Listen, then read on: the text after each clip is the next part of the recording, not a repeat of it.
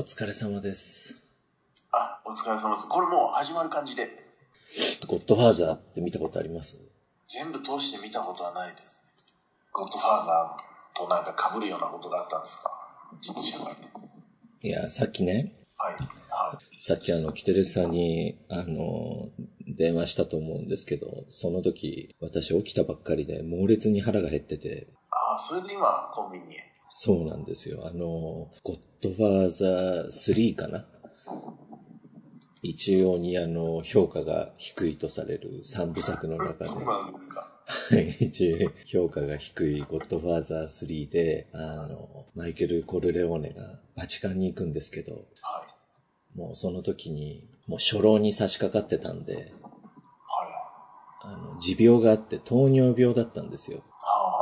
まあ、バチカンで問題が起こった時に、ランベルト枢機卿だ。ランベルト枢機卿っていう、あの、まあ、後にヨハネ・パウロ一世になる、えー、枢機卿に会いに行った時に低血糖になって、まああ、意識が朦朧として。意識が朦朧として、何か甘いものをって言って、オレンジジュースを一気飲みして、キャンディー5個ぐらい口の中に押し込んで、一気に食って、で、ようやく落ち着いたんですけど、そんな、そんな感じで、もうなんかさっき、もう何か口に入れないと、何も考えられないぐらいね、追い詰められてて、今、あの、ポテトチップス一袋食って、ようやく、あの、体に正気がみなぎって。正気がみなぎって、一応ね、先月精密検査した時には、特に問題はないって言われたんですけど、なんかね、そんな感じで、すいませんで糖。尿病の毛があるんですか？いやーまあ、どうなんでしょうね。まあ、一応問題はないって言われてるんですけど、単に腹が減ってただけかもしれませんけど。ああ、いや、そうだと思いますけどね。いやー、まあとにかくこれでね、ちょっと今一息ついたんで、落ち着いた話ができますよ。いやーそういえば、あのー最近、鬼滅の刃っていう、あのー黒沢さんもちろんご存知と思うんですけど、鬼滅の刃っていう、あの、映画が流行ってるということで、日本で。まあちょっと前ですよね、ピークはね。あ、はい、そうらしいですね。それで、あのーカンボジアのプノンペンにいる、あのアニメ博士の方へちょっと、何が面白いんですかと聞いたんですよ。アニメ博士なんかいましたっけ？あの、アニメ、アニメ兼、えー陰謀論兼博士あ。あのー、大好きな。まだ撮ってないんですよね、これね。撮ってますよ。撮ってます？うん。そこだけ消しときましょうか。あの、何が面白いんですかって聞いたら、あの、もうあれ全てが入入ってるんやと。ああ、要素がね。えー、全てが入ってるんやと、あれがと。もうジャンプの集大成やって言うんですよ。家族の絆とかそういうのも入ってるんですか？いや、だからその、ゴッドファーザーなんか要は友情？愛情？はい。それから冒険、ええーそれからその戦いの場面？ーはい。だから全て入ってるんやと。で、それがなんか、あ、ここはこの場面かもわからん。あ、ここはこれのオマージュかもわからんみたいなそういうのが全部入ってるんやって言うんですよ。うん。で、いや、そんなに面白いんだったら、ちょっと見ようかななんて思って、えーせめて予告だけでも見ようかなと思って見て、あれなんですけど、あんまり絵が上手くないんですね。いや、それまあそれはあの、それすら分かんなくて見て、初めてその、鬼滅の刃って検索して見て、ねあ、こんな絵なんだと思って、なんかもうちょっと私その、イメージ的には、ルローニケンシンみたいな、要するにあの、自分の絵の好みと合わなかったわけです。えー、そうなんですよ。だからもうそれでなんかちょっと違うなぁと思って、あ、これをみんな見てんのかと。あ、もうじゃあ何？プノンペンでも DVD とか売ってるんですか？いやいやいやいや、あの全然わかんないんですよ。ただ、あまりにも流行ってるから、うんなんかその、何の型とかあるんですか？亀の型とか 全か然、全然見てないから、なんとなくしかわからないです。いや、私もわかんないんですよ。だその、予告もなんかちょっと絵が違うなと思って止めちゃったぐらいなんですけど、いや、でもあの、パが大好きな人はもう全部見てるんですよね。もうなんかあ漫画の頃から。あ、もう、あ、昔からのファンだったんだ。で漫画はなあんまりその漫画も売れなかったんやあれはって言って。えああ、そうなんですかって言って、じゃあ何でこの、あれで盛り上がってっていうか、その、みんなあれになったんですかって言っていや、わしが思うにな、あれはあの、この1年ぐらいこう映画が撮れなくなったやろうって言うんですよ。映画が撮れなくなった要はそのあの、役者が実際にこう、くっつきながらこう映画をあんまり撮るとか、そういうのができんやろう、日本は、みたいな。あの、コロナで。なるほどね。それでアニメーションなんやないかと思うんやけどなっていう言って、じゃあワンピースとかでもいいじゃないですか。ドラゴンボールでもって言ったら。うん、もうワンピースのターンは終わったんや。目新しさがないなみたいな。で、何かないかなって時に、まあ、進撃の巨人、これ例えば3年ぐらい早かったら進撃の巨人だったんですよ。なるほどね。で、それでな、進撃の巨人ももう一通りブームも終わったし、まあ、鋼の錬金術師でもないし、そうなると、まあ、鬼滅の刃ってことやな、みたいな。ええー、と思って、じゃあ結局面白いのか面白くないのかっていうと、今まで一番面白いかというとそうではないと。だからこれ、鬼滅の刃ファンの人がもし聞いてたら、何が面白いのかちょっと教えて。いや、なんか見たんですよ。予告をちょっと見るのを断念した代わりに、あの、鬼滅の刃、なぜ面白いみたいな、ちょっと Google 検索してみたんですよ。ねいまいちよくわかんないんですよね。なぜ見てないんで。見てることを前提として書いてあるんで。じゃな、なぜ面白いか見てない人に説明するには、役を果たしてないってことですか？そうなん感想文、感想文、この語がどうだとか、この場面はこういうことをこう評価しているとか、表現しているとか、なんかこんな言うんですけど、その見てないからなと思って。この山は弾痕を指しているみたいな、そういう謎かけですか？いや、だからその、主人、主人公の名前とか、そもそもその私の中はもう、あの、刃でそうだから、もう、ルローニケンシンなわけですから。イメージがね。イメージが。まあ、ナルトみたいな。うん。全然その主人公が何をもって何と戦ってるのかすらよく分かってないんですから、ちょっと今もあの、鬼滅の刃、あの、パソコンで調べてますけど。あのね、まあ先ほどに続いて、あの、ゴッドファーザーの話で申し訳ないですけど。ええまた戻していただいて。ええー、あの、ゴッドファーザー3ってね、評価すごい悪いんですよ。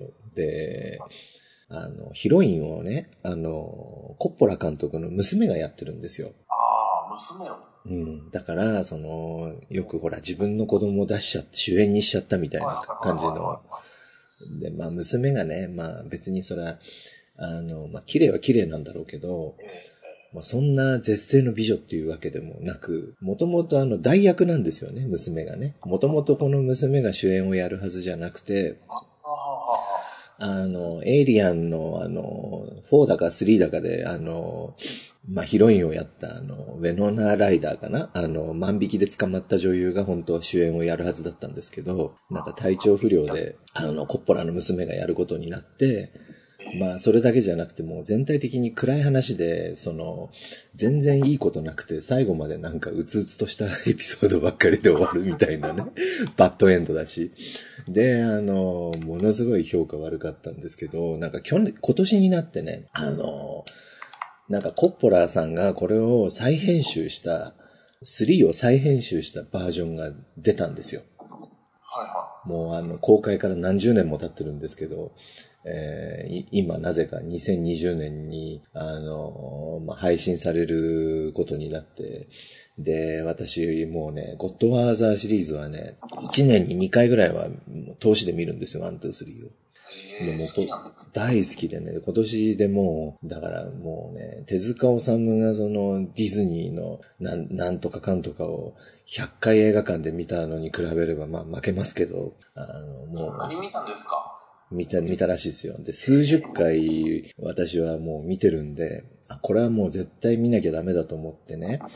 でもまあ、あの、で、アマゾンプライムかなんかでもう何、何で見たか忘れたけど、先週見たんですよ、金払って、わざわざ。そしたらね、全然違いがわからなくて。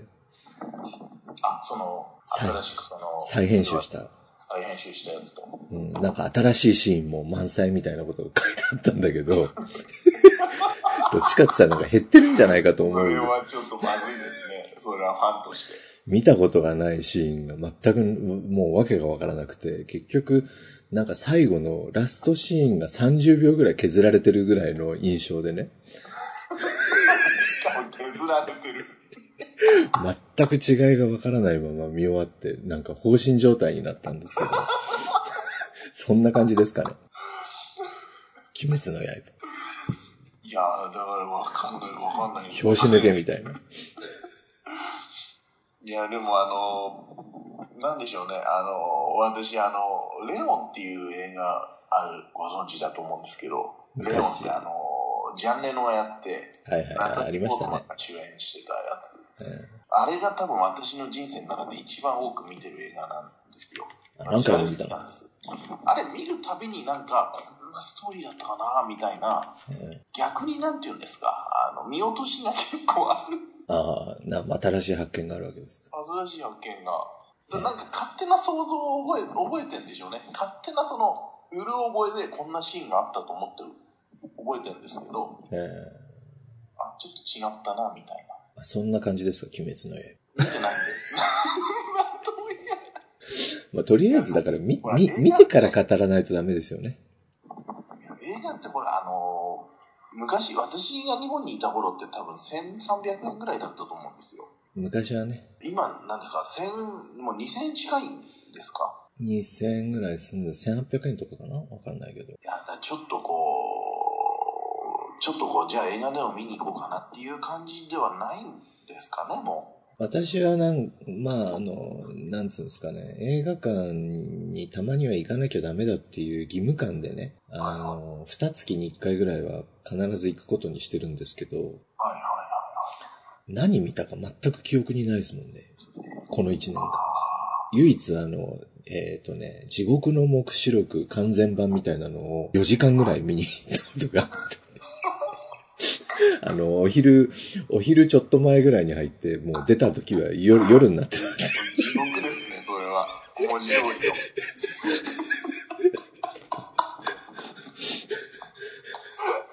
それ内容はほとんど覚えてなくて、なんかその、入った時はまだ昼飯前だったのに、もう出たら夜ご飯の時間だったっていう、それだけ覚えてます。いやー、待って、黒沢さん、カンボジアの映画館なんかも何回も行かれましたか？カンボジアの映画館は私ね、1990年代に入って、途中で焼けましたね、フィルム。え？途中でフィルムが焼けて、映写機の中で。熱でってことですか？そうで追い出されましたね、途中で。ええで全く覚えてないですよ。途中、もう上映事故じゃないですか、そうですね。途中で焼けて外に出されたことだけ記憶してます。私あそ、あそこに行ったことがあるんですよ。あのー今は、まあこんな話皆さんしてもわかんない。こうあの、ノロドム通りにありましたね。え一軒角のとこにあったんですよね。あれ発展場らしいじゃないですか。だったらしいですか。えあの、我々の共通の知人のあの、その道に異常に詳しい方が言ってましたよ。あ、本当ですか？私、あそこで普通にホラー映画2時間半、2時間ぐらい見て、あ、カンボジアのホラー映画でしょ？えーそうです、そうです。何言ってるか全然わかんない。ただ、めちゃくちゃ涼しくて、水がふかふかで、えー、これエアコンあったんだ。快適だったっていう思い出がありますね。1回だけしか行ったことないんですけど、この何 ?5 年ぐらいの話ですか？えっ、と、いや、もう8年ぐらい前ですね。えー、もうその時にエアコンじゃ入ってたんですね。入ってました。ものすごい涼しかったです。もう、効きすぎなぐらい涼しかった。私行った時90年代はエアコンとかなかったっすよ。もう蚊蚊がいっぱいいて、蚊が黒い子らがく暗くてさ、あの、まあ、外に比べれば、若干その湿度は高いけど、あの、気温は低いから蚊がいっぱいいて、も嫌ですねう死ぬ気が狂うかと思います。途中であの、出られてよかった。いや、あの、でもあの映画館が、最後だったんで、だ最後ぐらいですよね。あの、古臭い、いわゆる映画館って、あの、ノルドム通りの映画館がプノンペンは。ああ、昔からある映画館はもうほとんど、っていうか全部ないですよね。シネコンになっちゃいましたね。ないですね。うん、今、あの、ショッピングセンターの上の方に普通にあの、シネコンが。はい、ありましたけど、昔はあの、モニポンにもあったし、ノロドムにもあったし、シアヌーク通りにも1個あったし、3つか4つね、私の記憶してるだけでもありましたけど。何人の目新しさもないですね。あの、日本と同じですよ。あの、座席を選んで、パネルで、タッチパネルで。あ、今はね。えポップコーンなんかあってね何もない、なんか、なんとか X とかっつって、なんかあの、水が出たり、風が吹いたりしますしね。4DX。あ 4DX って日本で見ると多分2500円とか3000円ぐらいするんですけど、いくらなんですかね、そっあ、ちカンボジア多分、まあ高くても7、8ドルじゃないですか。安いですね、やっぱりね。私、あの、その、4DX って見たことないんですよ。あの、私、メガネかけてるので、ねさらにあの、メガネかけさせられるんですよね、なんか。あ、3D メガネみたいな。なんかほら、匂いとか、あの、画面に水しぶきかけられたりとかあるんでしょ？私もなんかデあィディズニーランドかなんかで昔ちょっとそれっぽいの、あの、短時間見たき記憶しかなくて、あの、まともにその3000だか払って見たことはないですね、確か。いや、あの、その、普通の映画は、まあ、4ドルぐらいで見れるんですよね、カンボジアだと。え4ドルしなかったかな。もうちょっと安い、なんか、それぐらいで見られるんですよ。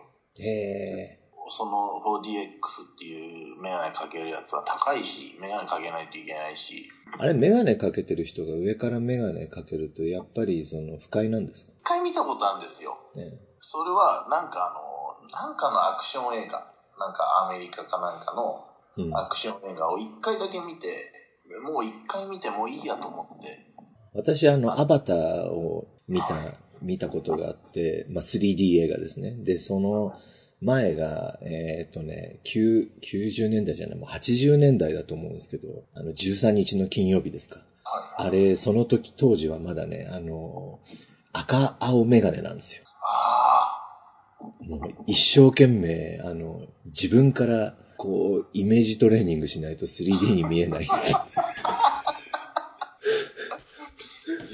頑張らないとや顔メガネで見る、あの、なんか小学1年生じゃなくて、なんかそういうののあの、付録ありましたよね。なんか、ウルトラマンが飛び出るみたいな。あだってあの、私の、なんだっけ、えっ、と、DJ 北林シリーズにもあの、アマゾンの方にはまだ全然アップしてない、あの、DVD の方でしか見れませんけど、確かパート10かなんかに、えー、15分ぐらいね、あの、赤青メガネかけて見る、あの、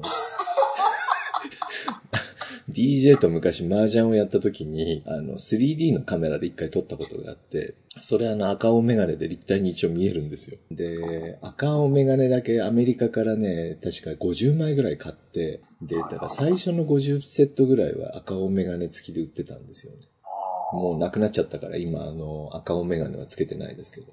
まあ、セロファンでね、そうそうそうそうそう。やれますからね、赤をメガネは。うん今もう 3D、3D のそのカメラ自体、私なんかね、フィジフィルムかなんか忘れたけど、お持ちでしたよね、3D で撮れるやつ。そう持ってたんですよね。で、あれ、あの、プレミアついてるらしいですよ、今。あの、えー、本当ですか？もうだってないもん、今。あれ、なんか、あれ、一回モデルチェンジしたぐらいですよね。一回モデルチェンジした新しい方を確か買ってね。で、もう 3D の時代は終わったと思って売ったんですけど。いやいやいや、これから来ますよ。いや、結局、そんで、数年前からまたほら、あの、VR ゴーグル向けのね、はいはいはい。あもっとその、い昔みたいな方式とは多分また違う。そその当時僕が買った 3D カメラってその、3D カメラの後ろについてる専用液晶でしか 3D に見えなくて、その、テレビとか普通のモニターで見たかったら赤青メガネしかなかったんですよ。あなんか今、こう、なんちゃって 3D で撮れるみたいなのありますもんね。なんかこう、あー、Facebook でもありますよね。はいずらしたりとかして撮って。はいはいはい。じゃあ、なんか純粋にこう、一生懸命 3D を 3D として捉え、捉え、撮って、よし、3D だっていう、なんかそういう、あの、非常に真面目な 3D のカメラがないですね、あれ以降。で難しいんですよね。私あの、VR ゴーグルを、オキュラスを買って、ほら、3D ポルノを結構見てた時代があって、はいは一応、キテレツさんにも一回見せたかもしれませんけど、あの、一応見えたでしょ。い。私、あの、接続が悪くて見れなかったんですよ。そうそう、ネットが速くないとダメなんだよ、あれ。うん、そうそうそうそうそう。あの、プノンペンでやった時にネットがちょうど調子悪くて、そうだ、まともに見れなかったんだ。そうなんです。私、あの、ゲームやらせてもらって。あのね、あれね、ちゃんとね、あの、ネットの早いところで見ると、かなり 3D に見えて、もう普通にね、なんかその、もうほとんど相手は金髪の姉ちゃんなんですけど、もうその騎乗位とかだと、本当に騎乗位ぐらいの距離で見えるんですよ。ああ、なんかあのー今結構、あの、日本のプロダクションですよね。映画、映像プロダクションも。え結構 VR を出してきて、あのー DMM、まあ、ファンザーですね。えあ、いますね。はいはいはい。ファンザーで見てると、相当やっぱりリリースの数は増えてますね。で、結局今、その、オキュラスも2代目になって、解像度が、オキュラスクエストの解像度も上がったし、あの、ちょっとその、キテレツさんに見せた時に持ってたゴーグルは、解像度4割ぐらいのが、またそのその3割ぐらいアップして、もうほとんどあんまり違和感なくなったんで、あの、これから増えてくると思うんですけど、あれを撮るのがすごい難しくて、私あの、撮ろうと思ってね、いろんなカメラを探したんですよ。その、あ、なんですか？ポルノを撮ろうと思って、え、どういうことですか？まあ、ポルノが撮れたら楽しいんでしょうけど、ポルノ、その 3D のポルノってあさ、VR を撮ろうと思ってですか？そうそうそう、3D のポルノを撮るのって多分難しくて、そのいろんな 3D のポルノ、VR ポルノを見てるとね、は傾向がわかるんですけど、ほとんどその自分視点なんですよ。わかるでしょ？私、あの、なんか VR ポルノを撮っているメイキングを見ました。あの、つまり VR ポルノって自分視点じゃないと面白くないじゃん。人がやってるのを見ても面白くないわけじゃないですか。そうですね。そう、だから自分視点で撮らなきゃいけいわゆるハメ撮りみたいな感じでしか多分成立しないと思うんで、そうですね。あの、そうすると自分がそのハメ撮りをするかどうかはまあともかくとして、そうじゃなくて、あの、単なる VR 作品を撮ろうと思ってカメラを探したんですけど、まともな解像度で、普通のその今、VR の売れ線のね、もうちゃんとした作品レベルの解像度で撮るには、ものすごい初期投資が必要なんですよね。あで私の友人が、まあ、そこそこミドルレベルのその VR のカメラを持ってるんですけど、やっぱりね、ピンボケしたような映像しか撮れないんですよね。うん、難しいんですよ。なかなかいやーまあでも私あの、その VR ポルノっていうものを見たことがないので、ああ、ぜひ見ていただきたいですね、本当に。これ一つでも見たくないっていうのはあるんですよ。なんで？っていうのを私も何度もこの番組で言ってると思うんですけど、やっぱりその、映像として楽しみたいんですよ。キテレツさんはそのなんか前儀と後儀がないとダメなんだよね。どうやってその映像を撮りましたっていう努力が見たいんですよ。最初最初のインタビューとかも全部見るんでしょ。そうです、そうです。もちろん、それやって、それを、その名前で出してるわけ。例えば、何々、何々教師、何々なんとかとか出すわけですよ。はいはいはい。そしたら、その教師がどういう、だから、タイどのタイミングでその名前にしたのか。名前があっての内容なのかって、やっぱりちゃんと見ないと、その何ですか、裸のお姉さんが男の人とやっているって、それだけ見たいわけじゃない。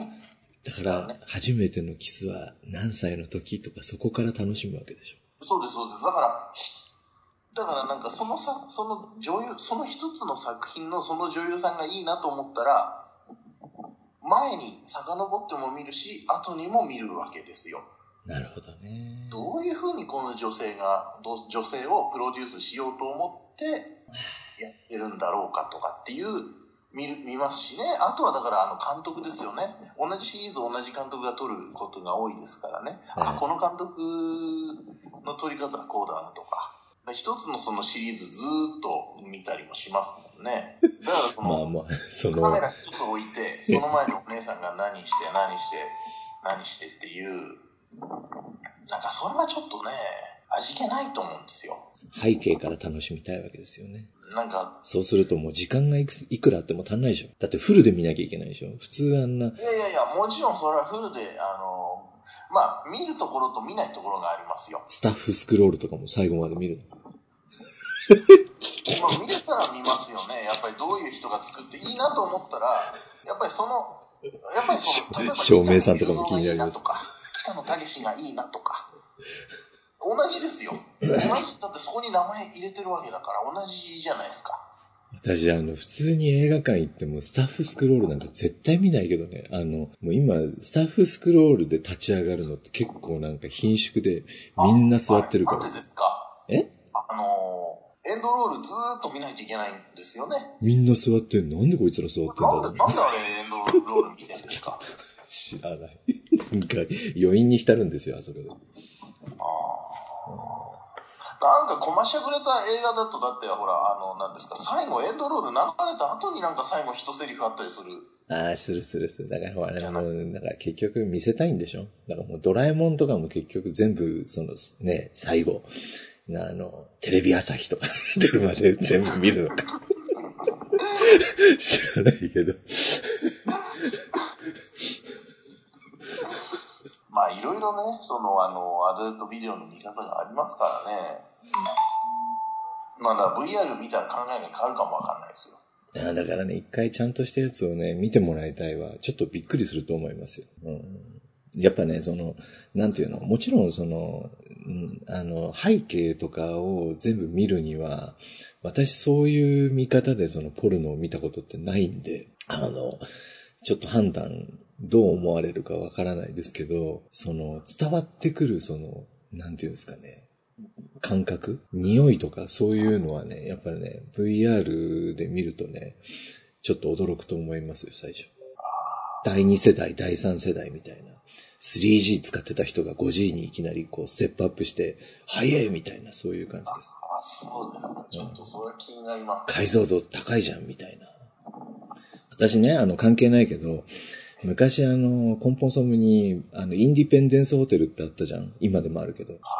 あの、70年代とか60年代に建てられて、昔、その、ポルポト以前に超高級ホテルだった、えーインディペンデンスホテルっていうのが、あの、カンボジアのシアヌクビルっていう港町にあって、で、今はその、まあ多分5スターぐらいの高級ホテルだと思うんですけど、90年代にプノンペンに、いプノンペンじゃないわ、そのシアヌクビルに行った時に廃墟だったんですよね。一回廃墟になってるんですよ。で、その、それをまたリノベーションして、今綺麗になってるんですけど、その廃墟の時の写真が出てきて、で、見てたらさ、もうね、い4センチかける4センチぐらいなのよ、うちのモニターだと。あの、切手サイズなのよ。